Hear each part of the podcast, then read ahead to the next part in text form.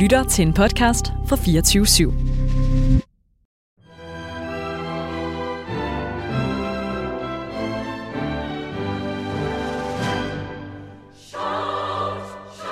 Stolte marcherer de gennem byen. 12.000 danske kvinder frem til Amalienborg.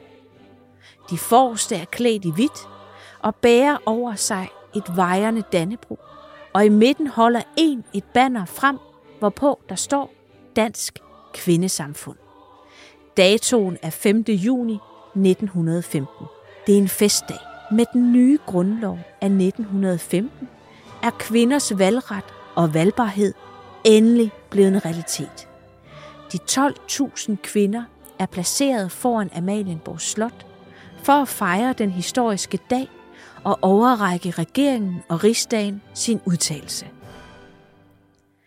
På denne for os så betydningsfulde dag, da danske kvinders politiske valgret er en fuldbyrdet kendskærning, har vi som talsmænd for tusinder af kvinder ønsket at udtale for Danmarks regering og rigsdag, hvor glæde over den fulde politiske borgerret, som den nye grundlov giver kvinderne. Vi værdsætter i fuldeste mål denne valgret, som åbner os mulighed for indflydelse på landets love. Det gælder for kvinder såvel som for mænd.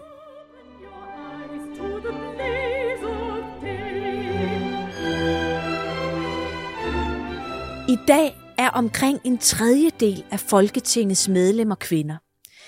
Ifølge tal fra FN ligger Danmark på en international 32. plads, når det kommer til andelen af kvinder repræsenteret i de nationale parlamenter.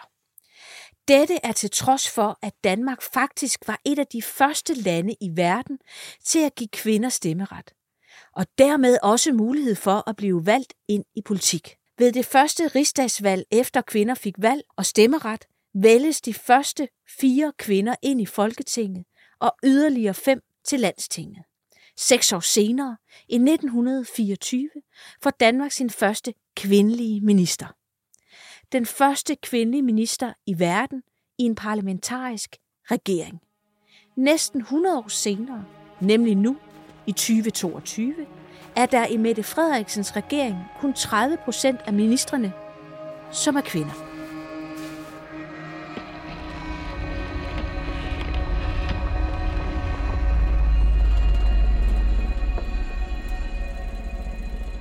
Velkommen til Varebergs Danmarks Historie. Mit navn er Jeanette Vareberg. Jeg er museumsinspektør, arkeolog og forfatter. Og i denne podcast vil jeg sammen med nogle af Danmarks dygtigste historikere, arkeologer og eksperter fortælle om de mest fascinerende ting i Danmarks historie, som du skal kende for at forstå det samfund, du lever i i dag. For hvad er bedre at lære af end historien?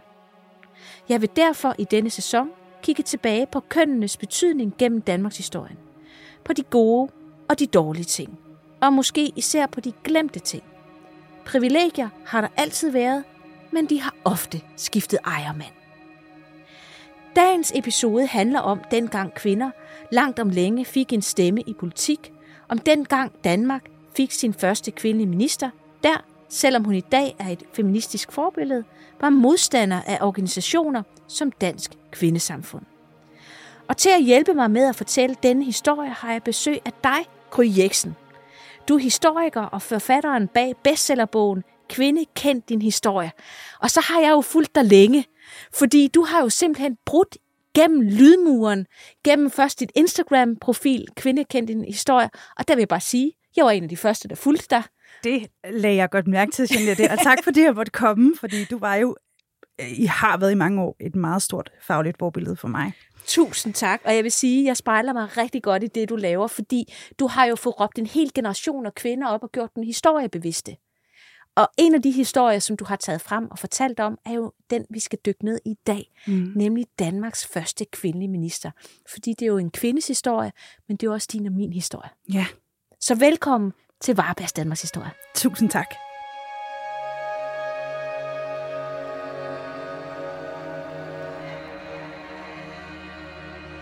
Vi skal jo tilbage i tid til det her, vi, vi har snakket om, og vi skal lige tilbage i slutningen af 1800-tallet, helt præcis til 1894, hvor en ung kvinde bliver færdiguddannet som historiker. Ja. En fornuftig uddannelse, må vi sige. Det må man sige. Jo, jo, jo. Altså, Nina Bang, hun ligger mit hjerte nær på mange måder, men Ja, for det særligt hende, derfor. Jo, Ja. det er nemlig hende. Det er Nina Bang, vi skal tale om. Og øhm, hun bliver færdiguddannet historiker i 1894, øhm, og i virkeligheden så er hun jo med i i den allerførste generation af kvinder, som indtager de akademiske uddannelser. Hun bliver jo student. Man skal jo være student for at, blive, at komme til at læse på universitetet. Det skulle man også dengang. Og kvinder havde altså ikke adgang til de offentlige gymnasier endnu. Det får de først i 1903. Så øh, hvis kvinder ville tage en studentereksamen, så måtte de selv betale. Og øh, det er oppe bakke. Den lader vi lige stå lidt. Øh, og, og, og, og Nina Bang, hun er faktisk født i en sådan, øh, ikke velhavende familie, men sådan en middelklasse familie. Hendes far var hornblæser i hæren. Så faktisk er hun født på kastellet, men, øh, men det flyttede ret hurtigt til Helsingør, hvor at hun er, jeg tror hun er nummer 6 eller 7 ud af, af, af en børneflok på 8-9 stykker. Okay. Øh, så det er sådan rimelig, for den, for den her tid, øh, normalt faktisk, at den selv børn i en familie. Ikke? Men hendes mor dør ret tidligt, så hun er alene med sin far og alle sine søskende, og det er et konservativt hjem. Og der er i s- meget åben politisk snak i det her hjem, hvor at øh, Nina hun vokser op, og der er især store forhåbninger til hendes bror Heinrich, som faren ser en, en, en rigtig, øh, altså han forestiller sig, at han skal have en stor konservativ politisk karriere. Så derfor bliver der talt politik ved aftenbordet, og allerede da Nina hun er, er lille, der, øh, der begynder hendes far at kalde hende for den røde. Og hvad betyder det? Det betyder, at øh, hun udfordrer hele tiden. Øh, hun stiller hele tiden kritiske spørgsmål, når faren og broren de diskuterer politik. Og noget af det, hun jo opdager, det er, at øh, fattige og kvinder har ret hårde kår.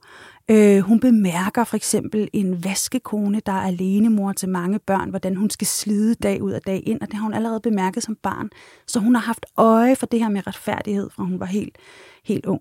Samtidig med, at hun er blevet politisk bevidst takket være det miljø, hun er vokset op i hjemme hos sin far. Ja, lige præcis. Og øhm, selvom faren ikke har mange penge, så prioriterer han faktisk, at alle børnene kommer på privatskole.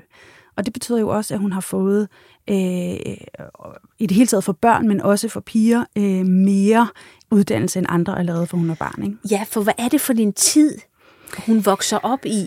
Jamen, hun er jo født der i 1866, og vi fik jo øh, vores øh, første øh, spæde demokrati, øh, vores første grundlov i 1849. Så øh, det er jo virkelig det spæde, den spæde start på det demokratiske samfund, hun bliver født ind i. Og der er altså ikke mange øh, muligheder for kvinder endnu.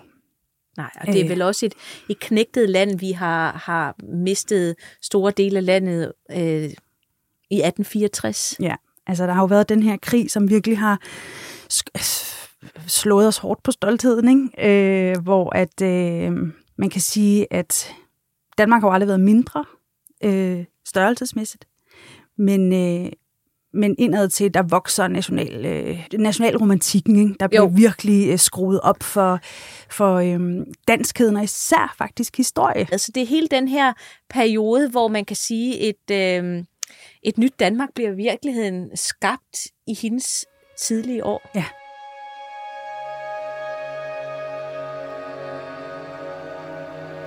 Har hun haft nogle kvindelige forbilleder? For jeg tænker, den, altså, hvor får hun den kampgejst fra? Udover at hun har haft en irriterende bror, det kender vi vel alle sammen. Ja. Men, Jeg ved ikke, om hun har tænkt sig så meget som, kv- altså, som kvinde lige der, mere end som altså, retfærdighedens rytter. Øh, jeg tror mere, man skal se det som et barn, der ser verden og ser uretfærdighed, uden måske så meget at se køn endnu. Øh, det kommer hun selvfølgelig til senere, men... Øh, men, men altså, jeg, jeg, jeg, hun er meget progressiv, fordi øh, hun er jo hun bliver student i 1889, og Nielsine Nielsen, som jo er den første kvinde i Danmark, der bliver student, hun bliver det altså i syv- 1887. Okay. Så hun er lige i røven på, Ja. på de første, ikke? jo, men øh, så er hun jo meget progressiv. Det er også, ved vi, hvorfor, hvorfor hun ville læse historie? Har du nogen fornemmelse ja, af det? Ja, det, det har jeg, fordi at hun, øh, det har hun sagt, at hun øh, er jo optaget af det her med retfærdighed.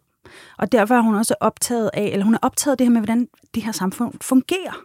Mm. Og derfor er hun også optaget af at finde ud af, hvad er det, det så er formet af? Og især, hvad er jeg formet af? Det har hun faktisk sagt direkte. Ja. Hvorfor, øh, hvorfor har jeg de vilkår, jeg har nu, det er jo skabt af historie. Og her møder hun vel også øh, ligesindet. Hun møder ja. i hvert fald en mand ved navn Gustav Bang. Det gør hun nemlig. Det er ret interessant, fordi der starter lidt over 300 studerende på den her år, altså ikke på historie, men på universitet, i hele universitetet. Og jeg tror kun, der er otte af dem, der er kvinder.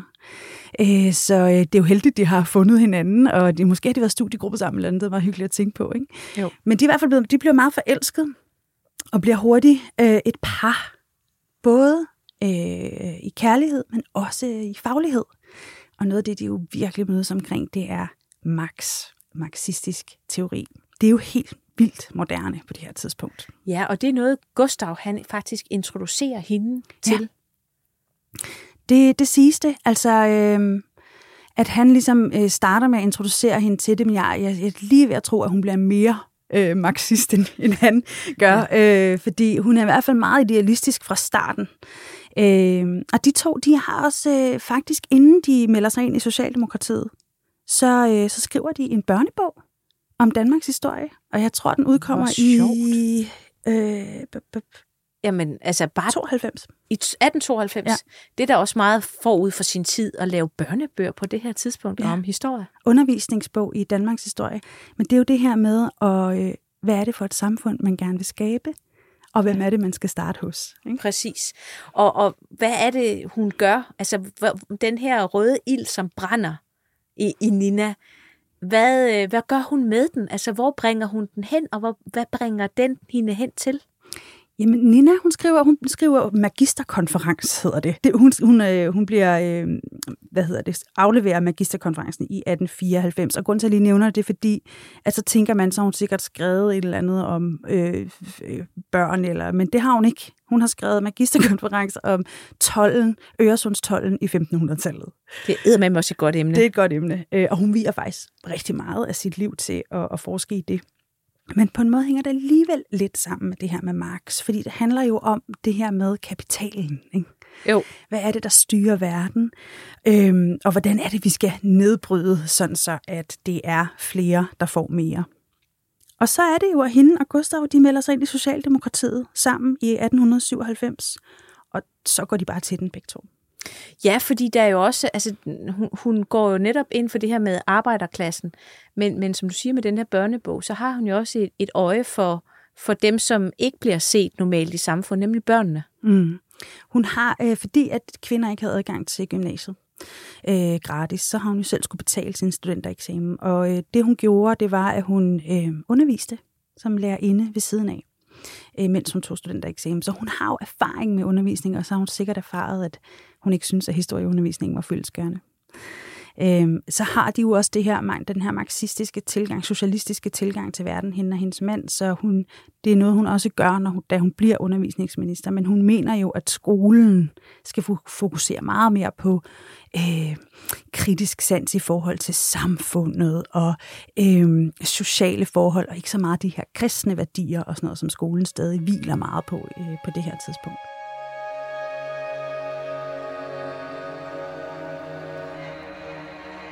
Den 1. maj 1899, så skriver Nina Bang i Socialdemokratiets partiavis Socialdemokraten. Gid alle kvinder ville samle sig om 8 timers kravet. Alle, hustruen og tynet, fabriksarbejdersken, syrsken, butiksdamen, alle. Ti ingen har større ret dertil end de, og kravets gennemførelse ville medføre en social omvæltning, der ville bringe lyse og lykkelige tider også for manden. Lider manden under en for lang arbejdstid, så gør kvinden det endnu mere. Ti er en mands arbejdstid lang, så er den dog bestemt. Og hvad der er til overs af dagen, er hans egen. Men hvor mange kvinde kan sige det om sin, især hvor mange giftkvinde kan sige det. En husmoder kan kun sjældent sige, at hun er færdig, og om hun også kan det, så sidder trætheden i hende. Og når den tid kommer, da hun og manden skulle have lidt indbyrdes samliv, så længes hun kun efter hvile. Og her må man sige, at, øh, at, at øh, Nina Bang, hun, hun tager børnene ind men jo i virkeligheden hele den familie, der er uden om manden. Mm. Men, men i det her, hvad kan man sige, der er hendes mærkesager? Fordi det er jo en otte timers ar- arbejdsdag, vi har med at gøre. Mm. Altså, det er helt klart hendes mærkesager, og, og hun, helt, når de går ind i Socialdemokratiet, hende og Gustav Bang, så øh, det hun gør, det er, at hun begynder at skrive meget aktivt for øh, deres avis Socialdemokraten, som jo havde ekstremt mange læsere på det her tidspunkt, hvor at hele arbejderklassen jo virkelig har taget form, øh, og, øh, og har forstået, at begynder at forstå, at de har en politisk indflydelse, ikke? og derfor er der øh, virkelig mange, der læser Socialdemokraten. Og der er det jo, hun skriver de her debatindlæg, der handler om, at især arbejderkvinder er hårdt ramt, fordi de har fået dobbeltarbejde. De har aldrig fri, som hun, du lige har læst øh, op. Øh, og det hun jo i virkeligheden skriver her, det er, at øh, selvom kvinder ikke har stemmeret endnu, det er jo i 1899, de har jo dårligt fået, øh, de har jo ikke engang fået stemmeret til nogen ting. Øh, de har ikke fået, hvad hedder det, øh, politiske rettigheder endnu, Mm. så, så opfordrer hun dem alligevel til at gå i øh, ind i kampen, fordi det er måske endnu mere deres. Øh, og, og, og, og det er jo det, hun bruger sin energi på igennem hele sit politiske virke, og, og, og råbe dem op, øh, som, hun, som ikke har deres egen stemme. Hun tager og giver dem en stemme, men hun siger også til dem, kom med ud på barrikaderne, fordi selvom I måske ikke er dem, der har aller, allerflest privilegier, så virker det alligevel, hvis I er med. Ja. Øhm, og så er der børnene, som hun selvfølgelig hele tiden er i forsvar for, fordi at på det her tidspunkt, der skal, vi, skal man også lige tænke på, at børn er noget helt andet her i slutningen af 1800-tallet. Øh, begrebet barndom er jo knap nok opfundet, kan man sige. Mm. Så mange, altså langt de fleste børn, allerede fra de er 5-6 år, er jo ude på arbejdsmarkedet. Børnearbejde er jo øh, en kæmpe ting på det her tidspunkt, og slet ikke ulovligt. Også på fabrikkerne, som hun her beskriver, ikke? Lige præcis. Ikke? De står, øh, børnene arbejder gerne 6,5 timer om dagen, fordi der er jo skolepligt, så de går i skole halvdelen af dagen. Enten om formiddagen eller om eftermiddagen. Hold op. Ja, og de arbejder typisk i tobaksindustrien eller i til tekstilindustrien, øh, børnene. Ja. Øh, men de bliver straffet på samme måde som voksne. Børn har, der er ikke nogen sådan, altså hvis, hvis børn laver ulovlighed, så kommer de i fængsel på samme måde som voksne og sådan nogle ting. Så, så det er hun også meget agitator for det her med, børn skal være børn, og de skal ikke arbejde, de skal gå i skole. Ja. De skal passes på, og de skal ikke straffes lige så hårdt som voksne, fordi vi kan se, de børn, der kommer i fængsel, de kommer aldrig ud af kriminaliteten bagefter. Så hun er ret sådan progressiv i sit menneskesyn også. Ja, og i det her progressive menneskesyn, som du her så fint beskriver, kan man så tage den videre og sige, at hun var feminist? Ja, Det altså, vil jeg jo gerne, når Ja. jeg sidder og kigger tilbage på hende. Men spørgsmålet er, at det er jo ikke et begreb rigtigt på det her tidspunkt, Nej. som vi kender det i dag, vel? Altså, nej, det er det jo ikke. Altså, jeg så faktisk også siddet og, og undersøgt det lidt, fordi feminismebegrebet er meget yngre end Nina Bang. Øh, men jeg tror, at øh, hvis vi øh, vækkede hende fra graven nu, og, be, og, og, og, og, og præsenterede hende for begrebet og dets indhold, så tror jeg ikke, hun ville have noget imod at kalde sig feminist. Problemet med, med det her tidspunkt er, at Nina Bang, hun, eller Nina Bang, hun kæmper jo klassekampen før kvindekampen. Og det er faktisk enormt interessant, når vi taler om, om hele ligestillingshistorien, så er der rigtig mange, der tror, at det er sådan en ensidig kønskamp. Altså, at det altid har været en diskussion eller en kamp imellem mænd på den ene side og kvinder på den anden side. Men ideologi og klasse har faktisk altid fyldt meget mere. Øh, eller måske lige så meget. Og, øh, og Nina Bang, hun har den opfattelse, fordi hun er marxist, så har hun den opfattelse, at lige så snart vi har et socialistisk samfund, Mm. så vil der automatisk komme ligestilling. Så der er slet ingen grund til, at vi danner de her øh, kvindeforeninger. Hun er jo direkte imod dansk kvindesamfund. Hvorfor er hun det? Det er hun, fordi at hun siger til arbejderkvinderne, prøv at høre, I har ikke en dyt til fælles med de der borgerlige kvinder. De forstår jeg overhovedet ikke. De vil slet ikke det samme som. Så, Så- så. så de her hvide kvinder, jeg, jeg beskrev i begyndelsen, Mm. hvidklædte kvinder, der går i deres pæne dragter, de var slet ikke fra den samme klasse, som øh, Nina Bang var fortaler for. Nej. Var det borgerfruer? Det var det. Det var borgerfruer. Øhm, og hvor var Nina Bang i alt det her? Jamen, altså, jeg er ikke helt sikker på, om Nina Bang hun var derinde ved Amalienborg, for det kan godt være, at hun var det, men jeg ved i hvert fald, at Socialdemokratiet, fagbevægelsen, havde sit helt eget optog ude i Søndermarken, og det handlede simpelthen om, at øh, man var ikke lige frem pro-kongen øh, i, i Socialdemokratiet, vel? Øh, så, og, og man synes jo heller ikke, at det her var en gave, man havde fået. Man synes jo, det var en ret. Så hvorfor i alverden skulle man ind og sige pænt tak for noget, som jo selvfølgelig var helt almindelig retfærdighed. Så den lille røde, hun øh, var optændt af en, en, en socialistisk ild og drøm. Mm. Og så sker der jo virkelig noget skældsættende i 1903 for Nina. Og hvad er det, der sker der? Jamen, der sker jo det, at øh, der bliver hun simpelthen valgt til øh, medlem af hovedbestyrelsen i Socialdemokratiet. Det er jo, det er jo ret stort af en Så, kvinde. Som den første kvinde, ja. Og øh, Socialdemokratiet er jo øh, pro, altså, hvad hedder det, forgangsparti i forhold til det her med at indlemme kvinder.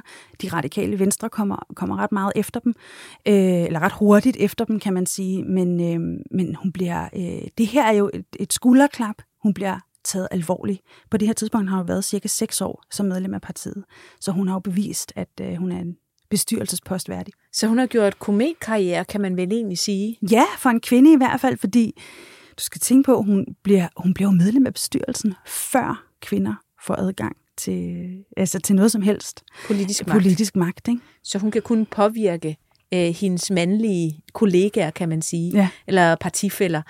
Øh, men var det hårdt for hende så? Ved vi noget om, og, og hvordan det var at sidde i en, en hovedbestyrelse? Fordi i dag, der mange bestyrelser består også rigtig meget af mænd, og jeg sidder selv i nogle stykker, og, og der skal man jo øh, kunne i hvert fald slå igennem mm. som kvinde. Kunne ja. hun det? Det kunne hun. Altså, øh, hun var tough. Øh, det var hun kendt for fra starten, at hun var rigtig hård på talerstolen. Hun var mega dygtig agitator øh, og hun var meget kompromilløs. Hun var meget svært. Det var svært. Altså, hun kunne man kunne godt nå til kompromis selvfølgelig. Hun vidste godt, hvad politik handlede om, men, men hun holdt på sit meget længe. Øh, og så er hun jo, øh, man kan sige, det som jo hele tiden er problemet for kvinder, måske især i politik, det er, øh, hvor meget kvinde de kan være. Og man kan sige, Nina Bang øh, blev jo ret hurtigt kaldt øh, et mandfolk blandt mandfolk i, i partiet. Altså det her med, at hun var ligesom dem, betød, hun var god nok. Ikke? Forstår jo. du, hvad jeg mener? Og samtidig så får hende og Gustav jo kun et barn, øh, som, hun, som primært bliver passet af andre. Ja, så hun bliver nødt til at, at give køb på morrollen for ligesom at kunne fylde en mands sko ud. Ja. På en eller anden måde. Det, ikke? det er lidt det, øh, altså det, det er lidt det, der allerede starter her for, for kvinder, kan man sige, at, at der er ligesom ikke skabt en, en løbebane endnu. men hun har jo også skældsættende betydning, og, og noget, som jeg synes, det er virkelig, virkelig interessant, det er jo, at i 1910 er Nina Bang med til at arrangere et stort arrangement på Jagtvej 69, mm. en, øh, en adresse, man kender, også for senere, øh, i København. Og hvad er det for et arrangement? For der sker noget helt særligt her. Ja, det er altså en det er mega vild sejt. historie. Ja, det er mega det er sejt. Det. Jamen, det er jo de socialistiske kvinders anden internationale kongres. Og øh, selvom at øh, de socialistiske kvinder, de kæmper klassekampen, så har de jo opdaget, at der er nogle ting, som, øh, som kvinder må kæmpe for alene. Og det har vi jo lige hørt, at Nina hun agiterer for i Socialdemokraten. Mm. Og derfor er hun medlem af et stort internationalt netværk. Det man skal vide om, om, øh, om fagbevægelsen og, og socialdemokrater, det er, at det er øh, virkelig et stort internationalt øh, ryg, der sker her. Og der er meget øh, samarbejde hen over grænserne på det her tidspunkt. Så der øh, lægger København altså hus til øh, de socialistiske kvinders kongres her i 1910. Og øh, der er forskellige ting på programmet, blandt andet selvfølgelig stemmeret, øh, fordi at de har fået stemmeret i New Zealand, de har fået i Finland, der er forskellige steder, hvor det sådan, de alligevel øh, har fået hul på bylden, men de mangler jo i Danmark, og øh, Tyskland har heller ikke fået endnu. Altså der er en, øh, en meget, et meget stort fokus på det. Og så er der en tysk kvinde, der hedder Clara Zetkin, som jeg er fuldstændig vild med, som også har en fantastisk historie. Hun øh, stiller sig op på talerstolen, og så siger hun, hvis vi skal opnå ligestilling, så må vi have en dag om året, som kun handler om kvinder og kvinders rettigheder, og den skal være international, og det skal være en kampdag. Og så vedtager man det øh, i 1910 på Jagtvej 69 i København. Og det er jo det, som vi alle sammen kender, øh, som vi hylder hvert år. Det er 8. marts. Det er det nemlig. Så det var simpelthen på hendes konference, at hele verden blev enige om det. Ja, ja fordi Nina Bang hun var hovedarrangør for den her øh, konference.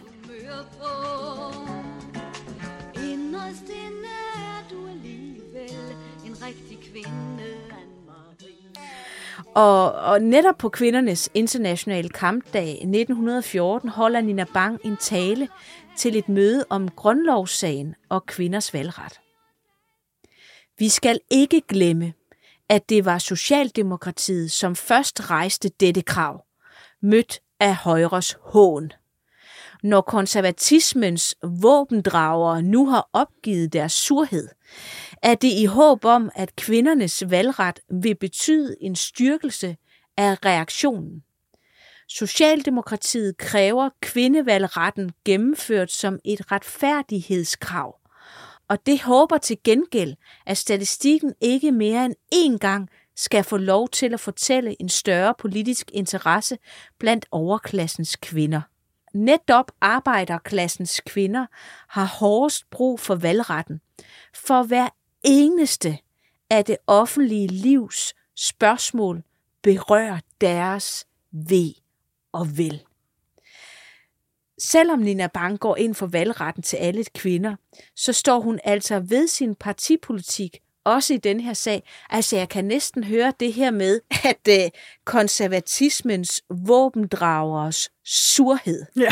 Hun taler jo direkte til bror Heinrich, eller hvad? Ja, ja, ja, det gør hun.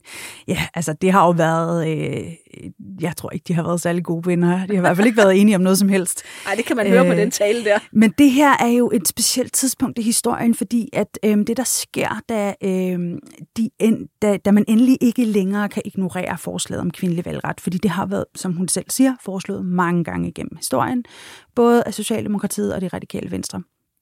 Øh, det er, at inde i det her lovforslag, der ligger der også øh, forslaget om, at i landstinget, vi har jo stadig på det tidspunkt et tokammersystem. Et land, landsting og et folketing. Og i landstinget, der har mændene, der sidder der, privilegeret valgret. Og det er jo primært konservative mænd, der sidder der. Mm. Og i lovforslaget om kvinders valgret, der ligger der øh, inde i det lovforslag også, at man skal fjerne den privilegerede valgret. Så øh, Nina, hun er jo virkelig, synes virkelig, det er fedt her. Ja, fordi Øh. hun har, det, det er ligesom et dobbeltslag, hun kan sætte ind. lige præcis, ikke? Øh, og der holder de konservative kvinder sig faktisk tilbage, fordi, kan du se, de står i et dilemma. De vil jo gerne have valgret, Ja. men de vil jo ikke miste deres privilegier. Så, øh, så de er sådan helt forvirret, øh, de konservative kvinder, selvom de gerne vil have valgret. Så det er, øh, det er virkelig en festdag for Nina, at hun kan stå der. Hun sætter noget stød ind der. Ja, det gør hun. Og man kan jo sige, at i Danmark får kvinder valgret og valgbarhed ved vedtagelsen af den nye grundlov i 1915. Så det må være en kæmpe sejr for Nina Bang. Det er jeg helt sikker på, det er. Øh, hun mister jo Gustav samme år. Og jeg ved faktisk ikke, jeg kan ikke huske, hvilken dato han dør, men jeg ved ikke, om han når at opleve det. Så jeg Nå. tror også, hun har, altså jeg tror også, hun er, øh, øh, kan man sige, hu- hun er jo også i midten af livet. Hun er jo ikke helt ung mere øh, Nej. i 1915, og hun har jo kæmpet i mange år, så jeg er sikker på, at det er en kæmpe sejr. Men jeg har også en fornemmelse af, at, øh, at hun heller ikke er typen, der ligesom hviler på, nå, så, altså, jeg tror, hun er ret hurtigt videre og ret hurtigt i gang med, godt, så var det, så blev det. Altså, så Videre. det bjerg bestedet videre. Ikke? Ja, Jo. sådan, sådan, sådan oplever jeg hende meget. Ikke sådan noget med at feste alt for meget og være alt for øh, ind foran kongen og sige tak og sådan noget. Nej, nej, vi videre. Vi har en sag. Ikke? Vi skal lave et socialistisk samfund her. Præcis. Ja. så hun er del af noget større. Det er Ja. ikke, øh, altså hendes sigte har jo hele tiden været på, på alle dele af samfundet, især det, der var under Danmark. Altså mm. alle, de, alle de fattige, mm. alle dem, der ikke kunne tale for sig selv, tog hun ind under vingerne. Og det handler jo, at man skal også passe på, at man ikke øh, gør hende til filantrop. Fordi det, er, det der var der rigtig mange af de konservative kvinder, der var især i dansk kvindesamfund og sådan noget. Det er hele tiden det her med, når masserne får magten, så får vi et ligestillet samfund. Så får vi det alle sammen godt.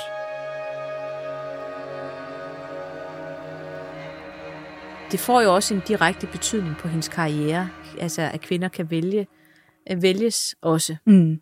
Det gør det. Altså siden 1913 har hun jo siddet i borger, øh, Københavns borgerrepræsentation, fordi kvinder fik jo adgang til kommunalvalgene i 1908.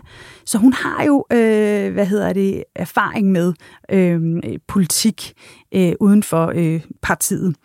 Og øh, så stiller hun selvfølgelig op til Folketingsvalget i 1918, og øh, der bliver hun altså valgt ind i landstinget. Det manglede der også bare. Ja, så, øh, så, så øh, der sidder hun øh, sammen med fem andre kvinder. Og det er faktisk kvinder fra næsten alle de partier, der eksisterer, der kommer ind. Det er otte kvinder, der kommer ind, eller ni kvinder i alt, tror jeg. Så ja. der, der, det er første gang, at kvinderne kommer ind. Og der sker jo også det, at social, øh, Socialdemokratiet får regeringsmagten. Ja. Hvornår er det, det sker, og hvad, hvad har det betydning for Nina? De får, de får øh, regeringsmagten for første gang i 1924. Og øh, det får jo den betydning for Nina, at Torvald Stavning, som bliver statsminister, omgående udråber hende til undervisningsminister. Og så har vi... Så har vi balladen. Ja. Så har vi øh, simpelthen verdens første kvindelige minister i en parlamentarisk valgt regering. det er jo fantastisk. Ikke nok med, at hun er en af bagkvinderne bag øh, den 8. marts, kvindernes internationale kampdag, der stadigvæk den dag, dag bliver hyldet Mm. over hele verden. Og som stadig den dag i dag er nødvendig. Det er den jo. Altså hvis du tænker, jeg tror, skulle hun ville vende sig i graven. Nå, der er mange ting, hun vil vende sig i graven over. Ja, det, bliver jo, det er jo helt vildt, øh, at, at, øh, at hun får den titel. Ja, og, så, altså, og nu er hun så også den første parlamentarisk valgte minister i en regering. Mm. Der kan man sige, at dengang, der var Danmark virkelig first movers på det her, var. Ja, og øhm, jeg synes faktisk, at man virkelig skal tænke på, hun har vist sig værdig som politiker. Og øhm, Torvald Stavning har i længere tid brugt hende øh, som stedfortræder, når han selv øh, ikke har kunne deltage i forskellige ting, fordi han skulle noget andet, eller har været bortrejst. Så han brugt hende som stedfortræder for sig selv som, som partiformand, fordi hun var så dygtig en taler, og så dygtig en agitator. Øhm, fordi jeg hørte faktisk for nylig nogen tale om, at øh, han, at man, man nok tænkte, at Torvald Stavning udnævnte hende, fordi at han følte, at han burde bevise, at nu, når Socialdemokratiet havde gået forrest med det her med kvinderne, så skulle han også udnævne en kvindelig minister. Jeg, kan, jeg kan godt se, hvordan du ser ud i ansigtet nu, Jeanette. Jeg bliver træt. Man bliver træt, ikke? Fordi selvfølgelig er hun blevet udnævnt, fordi hun var hamrende dygtig. Ja, og hun var en, en, en fast del af Socialdemokratiet og har været der i mange år. Og, og kunne man ikke bare tro, at Stavning faktisk respekterede hende som en virkelig, virkelig dygtig politiker? Præcis. Det er også det, jeg tænker. Og selvfølgelig skulle hun være undervisningsminister. Hun har selv beskæftiget sig med undervisning. Hun har, hun har været optaget af børns vilkår. Ja, hvad kendetegner hendes ministerperiode? Ja, men det er jo sådan, at hun den desværre ikke bliver så lang jo. Fordi at Socialdemokratiet jo allerede mister magten i 1926. Men øh, Nina, hun er faktisk, altså hun, hun gør virkelig, hvad hun kan. Øh, og hun er utrolig forud for sin tid. Det hun gerne vil, det er, at hun gerne have en bedre læreruddannelse. Øh, nærmest akademisere læreruddannelsen, fordi hun siger, hvem er de vigtigste? Hvem er det, der skaber borgere? Det er folkeskolelærerne. Og der er vi tilbage til, til 1890'erne, hvor hun sidder og skriver en børnebog i historie ja. sammen med sin elskede Gustav. Ja, det er præcis. Ikke? Øh, og så går hun op i, at øh, undervisning i social hygi- eller hvad hedder det ikke social, seksuel hygiejne skal indføres. Seksualundervisning. Seksuel undervisning, du, i 1920'erne, det, er, det lægger hun frem, og altså, folk er lige ved at falde ned af stolene. Det tror jeg pokker. Hvad er det, 1970, at det, man begynder på det? Det er i 1970, det kommer på lov, øh, i lovgivningen. Men det gør hun selvfølgelig, fordi hun kan se, folk får alt for mange børn, de ikke kan passe på. Vi bliver simpelthen nødt til at lære dem tidligt. Hvad, hvad er det nu, der sker, når vi går i seng med hinanden? Og der er vi vel også tilbage til noget af det, du fortalte fra hendes barndom, hvor hun ser den her vaskekone med mm. de mange børn, som prøver ligesom at- slide sig igennem. At det er det, der også måske i hendes... op- Altså nu digter jeg lidt på Nina Bang, ikke? men det er jo det, der historisk set har holdt kvinder tilbage, fordi de får så mange børn, at der er jo ikke tid til noget som helst andet, end holde den familie kørende. Nej, lige præcis. Og det er jo også derfor, det er faktisk en vigtig pointe i forhold til Nina Bang. Fordi hun er jo ikke arbejderklasse. Det er jo ikke arbejderklassen, der stifter Socialdemokratiet. Det er jo akademikere, øh, som siger, som læser teorier og siger til arbejderklassen, prøv at høre, I har faktisk lov til at have en stemme. Tag den nu. Og hvorfor er det ikke arbejderklassen selv? Fordi de har jo travlt med at overleve. Ikke? Ja. Altså, Øh, så, så det er jo også derfor, at, at Nina kun får et barn. Øh, jeg ved faktisk ikke, om de ikke kan få flere. Men det her med, at øh, det er derfor, hun har tid til at gå ind i politik, fordi hun ikke er en af de kvinder, der skal passe 12 børn. Ikke? Jo, så hun har i hvert fald haft en, en dybere indsigt ja. i alt det her. Nå, og det hun så også gerne, rigtig gerne vil have, det er, at hun faktisk hun vil lave grundlæggende om i folkeskolen, fordi at hun vil gerne have, at, øh, at undervisningen handler meget mere om samfundsrelaterede emner øh, kritisk stillingtagen øh, end kristne værdier og mm, kristen moral, som jo stadig er meget det, der, der Og udenadslærer i virkeligheden også, ikke? Ja, udenadslærer, lige præcis. Det er hun også øh, imod. Altså, hun er jo... Øh, vi er jo efter Første Verdenskrig her. Øh, også i, altså, hvis man tænker i forhold til kvinders stemmeret og alt det her med international øh, ligestilling, med kampdag og alt det der, det er jo bullerov frem der i, i tierne. Men så kommer Første Verdenskrig jo og, og lammer verden lidt i forhold til, at man troede, at alting var så moderne, og ja. at alting kun ville gå en god retning. Det er nu. det, man kalder Belle Epoque. Ja, altså den der præcis. præcis, hvor der er håb, og, mm. og, og man forestiller sig, alt bare buller derude af, og så kommer der først en verdenskrig, og så en mere. Ja. Ikke? Jo. Så øhm, Første verdenskrig er jo det første chok, vi får i forhold til, at moderniteten ikke kun fører noget godt med sig. Masseødelæggelsesvåben myrder eller dræber jo millioner af mænd i de der skyttegrave. Øh, de der gryende nationalstater, de, øh, de er lige ved at tabe pusten, fordi det er svært at holde gang i, i kogene. Så hun er meget sådan, hvor vi skal skabe nogle børn, der er gode. Ja, og man, man kan sige, hun, hun, det er jo også lige på, på kanten af en pandemi, faktisk. Ja. Og de har det jo med at falde sammen med, med, øh, med urosperioder af den ene eller den anden slags. Så, så hun, hun har måske også fået lidt et dyk i sin holdning til, at, at, at, at verden er blevet en lille smule mere sort. Ja, og det tror jeg, den er for alle. Øh, og det er, der er mange i den her periode, der kaster sig over børnene, kan man sige. I, og, Ja. og der, især, øhm, Som kan gøre det bedre. ja, det er det. Ikke? Nu skal vi skabe nogle borgere, der kan, der kan en bedre verden. Men, øh, men det lykkedes altså ikke rigtig noget Når af det får her. hun gennemført sin politik? Nej, Det og det det er faktisk, spørgsmål, det, det stille gør hun ikke. Det gør hun ikke. Og øhm, det er jo fordi, at idealisten møder embedsværket. Klassisk. Klassisk. Ikke? At hun har jo virkelig mange gode idéer. Øh, men øh, det er jo ikke bare sådan lige at lave om på alting. Og slet ikke, når man kun sidder ved magten i to år. Nej. Altså, i, i 20'erne, der var vi ikke klar. Vi er måske ved at være klar nu. Mm. Og det har hun faktisk selv skrevet, at, at hun blev jo hyldet også dengang, fordi det var flot, at det hun ja. gjorde. Øh, men, men hun skrev selv, at jeg gjorde jo faktisk, jeg fik jo faktisk ikke rigtig gennemført noget. Men altså, hun sidder jo kun ved magten i to år. Ja. Og hun får ikke gennemført den politik, som hun gerne ville. Men hvorfor blev det kun to år? Altså, hvad skete der? Jamen, altså Socialdemokratiet, de er øh, kommet til magten, øh, de har mindre, altså, hvad hedder det, mindretal? Det hedder en Mindretalsregering. Ja, tak. Øh, så, øh, så de har svært, det, det er noget med den økonomiske politik, de har svært ved at få igennem. Og derfor bliver Torvald Stavning simpelthen tvunget til at udskrive valg allerede to år efter, han er kommet til magten.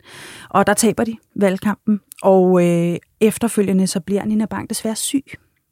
Og hun dør allerede i 1928, så hun når ikke at komme tilbage med i anden omgang, hvor det jo går meget bedre for Socialdemokratiet. Nej, men der havde hun jo også haft et langt liv, kan man sige. Det var i hendes livs efterår, hun blev minister. Ja, det var det. Og øh, efter hun dør, så har hun jo stadigvæk en stor betydning. Og derfor vil jeg gerne læse noget op for dig. Mm-hmm. Jo, vi er kommet langt. Men det har også taget tid. Og det har krævet, at nogen gik forrest. Tænk på, hvordan det var for Nina Bang, da hun blev verdens første demokratisk valgte kvindelige minister i 1924.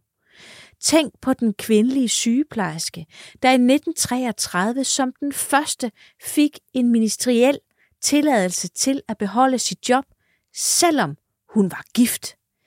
Tænk på de tre kvinder, der som de første blev ordineret som præster i 1948. Eller tænk bare på, at det ikke er længere siden end 1988, at Mimi Jakobsen blev den første kvindelige partileder i Danmark. Jeg vil sende en stor tak til alle de kvinder, vi i dag står på skuldrene af. Lad os sende en kærlig hilsen til de generationer, der banede vejen for os andre. Og det her, det er jo faktisk en del af Helle thorning Smiths grundlovstale i 2015. Og det er 100-året for den grundlov, der gav kvinder stemmeret.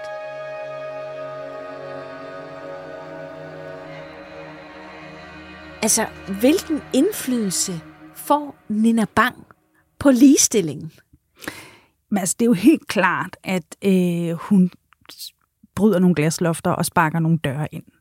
Hun viser jo med al tydelighed, at kvinder har en retmæssig plads i magtens centrum, og at det at varetage magt ikke har noget med køn at gøre.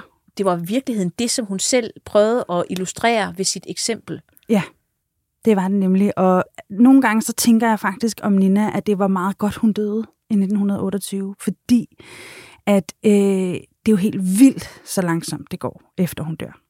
Det er jo først i 1947, at vi får nummer to kvindelige minister i Danmark.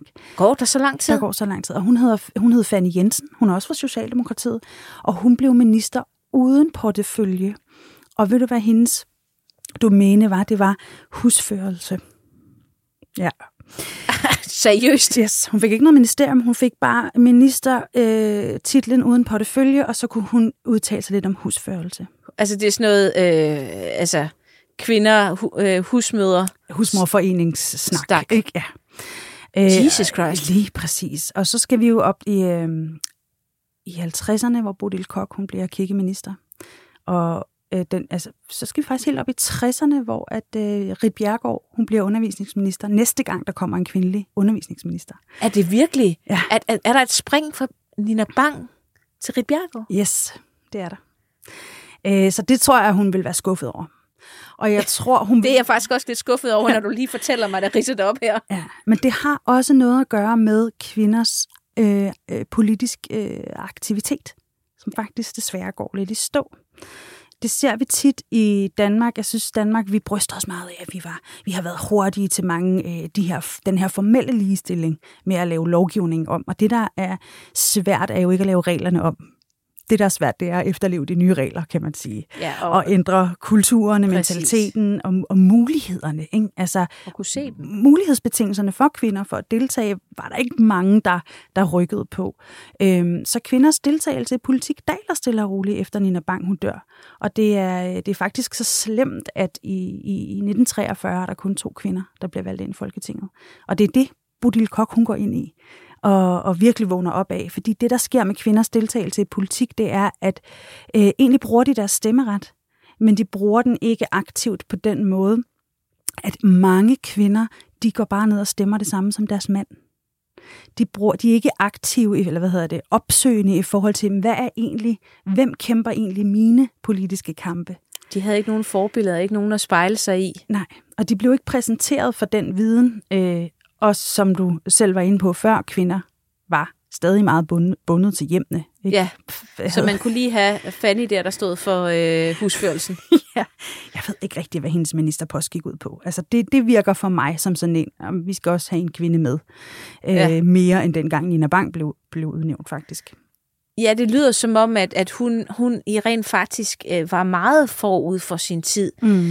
Øh, men hvad siger Nina Bangs ønske så om, at, at hun ville føre partipolitik før, øh, før kønspolitik? Altså, hvad siger det om vores syn på ligestilling? At det var den vej, hun valgte at kæmpe? Jamen, øh, jeg tror, fordi det spørgsmål er faktisk rigtig svært, fordi det er jo det, hele ligestillingsdebatten handler om hele tiden.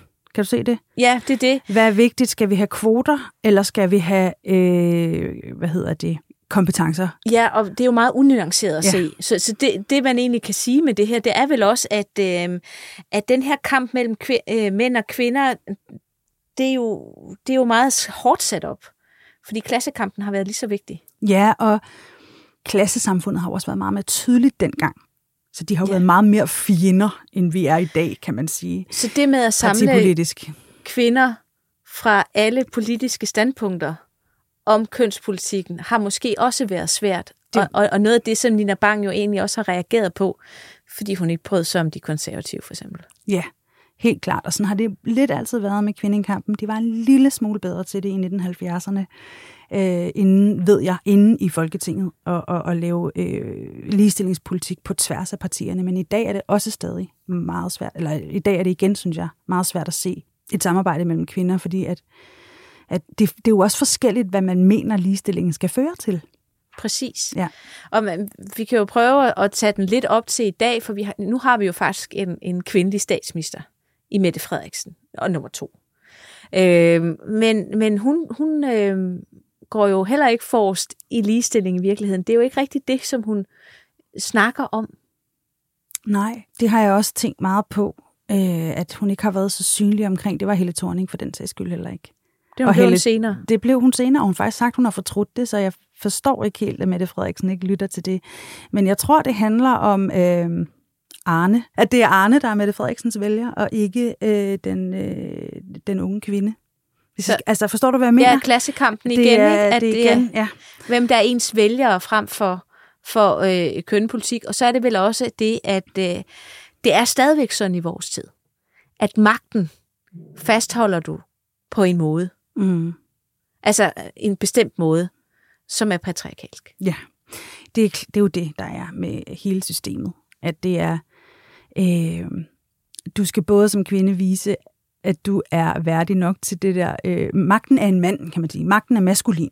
Ja. Og du skal vise dig værdig til at være det, samtidig med, at du også skal gøre plads til det feminine. Og mændene har ikke den dobbelt, det dobbeltarbejde. Forstår du, hvad jeg mener? Ja, ja, det forstår jeg helt. helt. Øh, øh, Så jeg tror måske bare, det, det er et meget aktivt valg, fordi det også nærmest bliver en uendelig kamp. Ikke?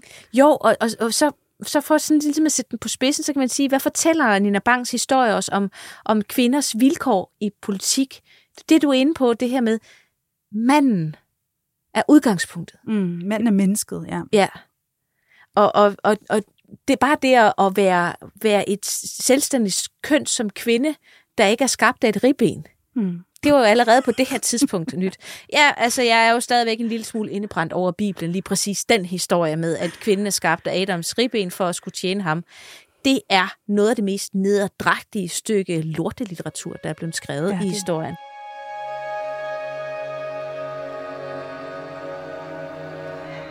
Men altså de her lige vilkår i politik, når man siger, at det neutrale, det som, hvor der ikke bliver stillet spørgsmål til dig, det er manden, så er det jo svært at være kvinde. Hvordan ser man på Nina Bang? Øh, hvordan balancerede hun det? Jamen, hun nedtonede da sin kvindelighed helt sindssygt. Hun havde jo lange kjoler på, fordi det havde man i 1890'erne, og, og, og, og frem til hun døde, havde hun nærmest korset på jo. Øhm, så på den måde var hun, så hun jo kvindelig ud. Men øh, hun var hård i sin retorik. Hun var, øh, hun røg som en skorsten. Hun, altså, hun var... Øh, med ved bordet, og hun drak en konjak. Ikke? Altså, der var ikke nogen fine fornemmelser, øh, og der, så blev hun også respekteret af mændene. Øh, jeg tror, hun har brugt meget energi på at, øh, hvad kan man sige, at nedtone det feminine, fordi det feminine ikke er, bliver øh, værdisat særlig Så- højt. Så ved at være en af gutterne, Ja, det jeg tror det kan man godt og, sige. og drak sin, sin konjak og så videre, så, så kom hun egentlig ind i magtens inderkreds. Ja, det tror jeg. Og det er måske det, vi stadigvæk ser, at øh, det er den her kønnede magt, mandens magt, vi stadigvæk prøver at tappe ind i Mm. den dag i dag. Ja, det vil, jeg, altså det vil jeg sige, det er stadig det, som er... Altså, det er jo et gammelt patriarkat, vi lever i. Hvad, er, hvad kan vi egentlig lære i dag øh, om historien om Nina Bang? Altså, hvad er der tilbage, som vi kan tage med os? Hvad skal vi gemme af viden, som vi kan bruge? Jeg kan ikke forstå, at Nina Bang ikke er en meget større del af Danmarks historien, fordi hun er jo et meget konkret eksempel på, at øh, det ikke kommer af sig selv. Ligestilling. Hun er det mest tydelige eksempel på en kvinde, der har gjort alt det, som dem, der siger, at vi bare skal have kompetencer. Øh, Og mere til. Og mere til. Øh, ja, hun har gjort mere til. Øh, det har hun gjort på et tidspunkt, hvor forudsætningerne var endnu sværere, end de er i dag. Øh, beviste fuldstændig tydeligt og klart, og samtidig kan vi se i eftertiden, det kom ikke af sig selv. Der kom ikke automatisk vildt mange kvindelige ministre efter hende. Nej. Øh, det, det går utrolig langsomt med de der ting. Så det, jeg synes, vi kan lære af hendes historie, det er, at vi bliver nødt til at arbejde meget mere konstruktivt og meget mere aktivt med det. Og øh, om det er kvoter eller hvad det er, der skal, øh, der skal øh, tages i brug, så synes jeg ikke, vi skal være bange for at være kreative med det. Øhm, og så øh, vil jeg sige, at nu har Nina Bang jo fået en plads inde i København. Øh, der er Nina Bangs plads, øh, som næsten ingen kender, fordi den ligger øh, lige for enden af Pilestræde. Øh, jeg er tit på den, fordi Gyldendal ligger lige ved siden af. Det er du vel også. Øh, men der er ikke noget at komme efter på den plads. Så jeg vil sige, at øh, jeg synes, hun skal have en statue. Måske bare der på den plads. Og så skal der da skabes et eller andet, som man har lyst til at komme på Nina Banks plads. Det hermed en, øh, givet videre. Det er en rigtig god idé. Man skal også passe på netop det her med, at, at øh, det var jo lige før, at øh, Nina Bang strålende stjerne som den første minister, kvindelige minister, det var jo lige ved at blive one-hit wonder. Mm. Og set for mig, som er arkeolog, som godt kan lide at se tingene i hvert fald et par tusind års perspektiv, for at vi lige får det vigtigste med. Ikke? Og hvis vi ikke skal passe på, at den her boble af, af ligestilling mellem kønnene, som vi i en, en veloplyst øh, vestlig verden er på fra, vej frem imod, vi skal passe på, at det ikke også i det lange historiske lys bliver et one-hit wonder. Mm.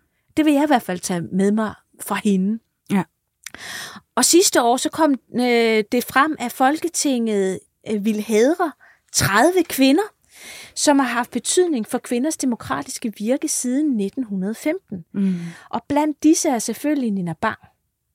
Ja. Og maleriet skal hænge i samtaleværelset sammen med gruppeportrættet af de 30 mænd, der i 1915 vedtog grundloven, der gav kvinder stemmeret. Altså, jeg tænker bare om det her. Øh, Det har altid provokeret mig, at når kvinderne fik stemmeret, så skulle man se øh, mænd skrive under på det, ikke? Jo. I sort. Man kunne købe sådan en øh, stemmeretsplatte med, med billeder af alle, altså med ansigter af alle de mænd, der havde været så venlige at skrive under. Jeg synes, det er så sjovt, ja. Men hvad tænker du nu om, der kommer den her hyldest? Altså, jeg er jo glad for alt det, alle de valg, der bliver taget i øjeblikket omkring at få øh, skrevet kvinderne frem i historien øh, på alle mulige forskellige måder. Jeg synes jo, det er en meget praktisk opgave, vi står overfor. Hvis vi taler om, altså mi, mit konkre- konkrete arbejde handler jo om at skrive kvinderne ind i historien og give dem den plads, de fortjener. Og det kan man gøre på mange forskellige måder. Så jeg er jo lykkelig, når jeg ser, at der bliver taget nogle aktive valg øh, sådan et sted som inde på Christiansborg, hvor at, øh, at mange historiske forbilleder har fået lov at være repræsenteret, så skal kvinderne selvfølgelig også være med. Det vil klæde det, det værelse, vil jeg sige. Det må man sige, ja. Og altså for mig har den her snak været enormt inspirerende, og tusind tak for det arbejde, du gør, Gry. Og selv tak. Øh, for at, ligesom at få de her kvinder i øh, talt frem. Fordi de ligger der jo historiebøgerne, men, men de røde tråde, man vælger at følge for at fortælle en historisk udvikling, er jo bestemt af de øjne, der ser, og de øjne, der læser. Og hvis vi ikke selv læser kvinderne ind i historien, så bliver de ved med at stå ude i kulissen og ikke have betydning. Og vi bestemmer jo selv, hvor stor betydning de har haft. Og den fortælling, du har givet mig om, og lytterne om Nina Bang, åbner jo op for et, et meget vidende øh, og kreativt og dygtigt menneske, som var forud for sin tid, meget mere forud for sin tid, end, end man lige umiddelbart skulle tro. Og også ligesom en reminder til os i Danmark, der går og synes, at nu går det helt vildt godt med ligestilling, at selvom vi er hurtige til nogle ting, så kulturen, den han, han, halter lidt, vil jeg sige. Den handler meget, helt vildt meget. Altså, Så vi har meget arbejde for an os ja. endnu. ja. Tusind tak, Gry Jeksen, fordi du kom her i dag. Historiker og øh, forfatter, og også podcastvært. Jo. Mm-hmm. Og, øh, og fænomen på SoMe. tak for i dag. Tusind tak, fordi jeg måtte komme, Jeanette.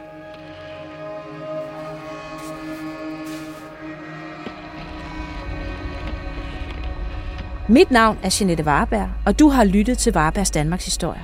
Produceret af Jula Brunse for Vores Tid og 24-7. Tilrettelagt og produceret af Luna Lam og Nikolaj Sørensen. Redaktør er Lukas Francis Klaver. En særlig tak til Gry Jackson. Find podcasten på 247.dk, vorestid.dk eller der, hvor du normalt finder dine podcasts.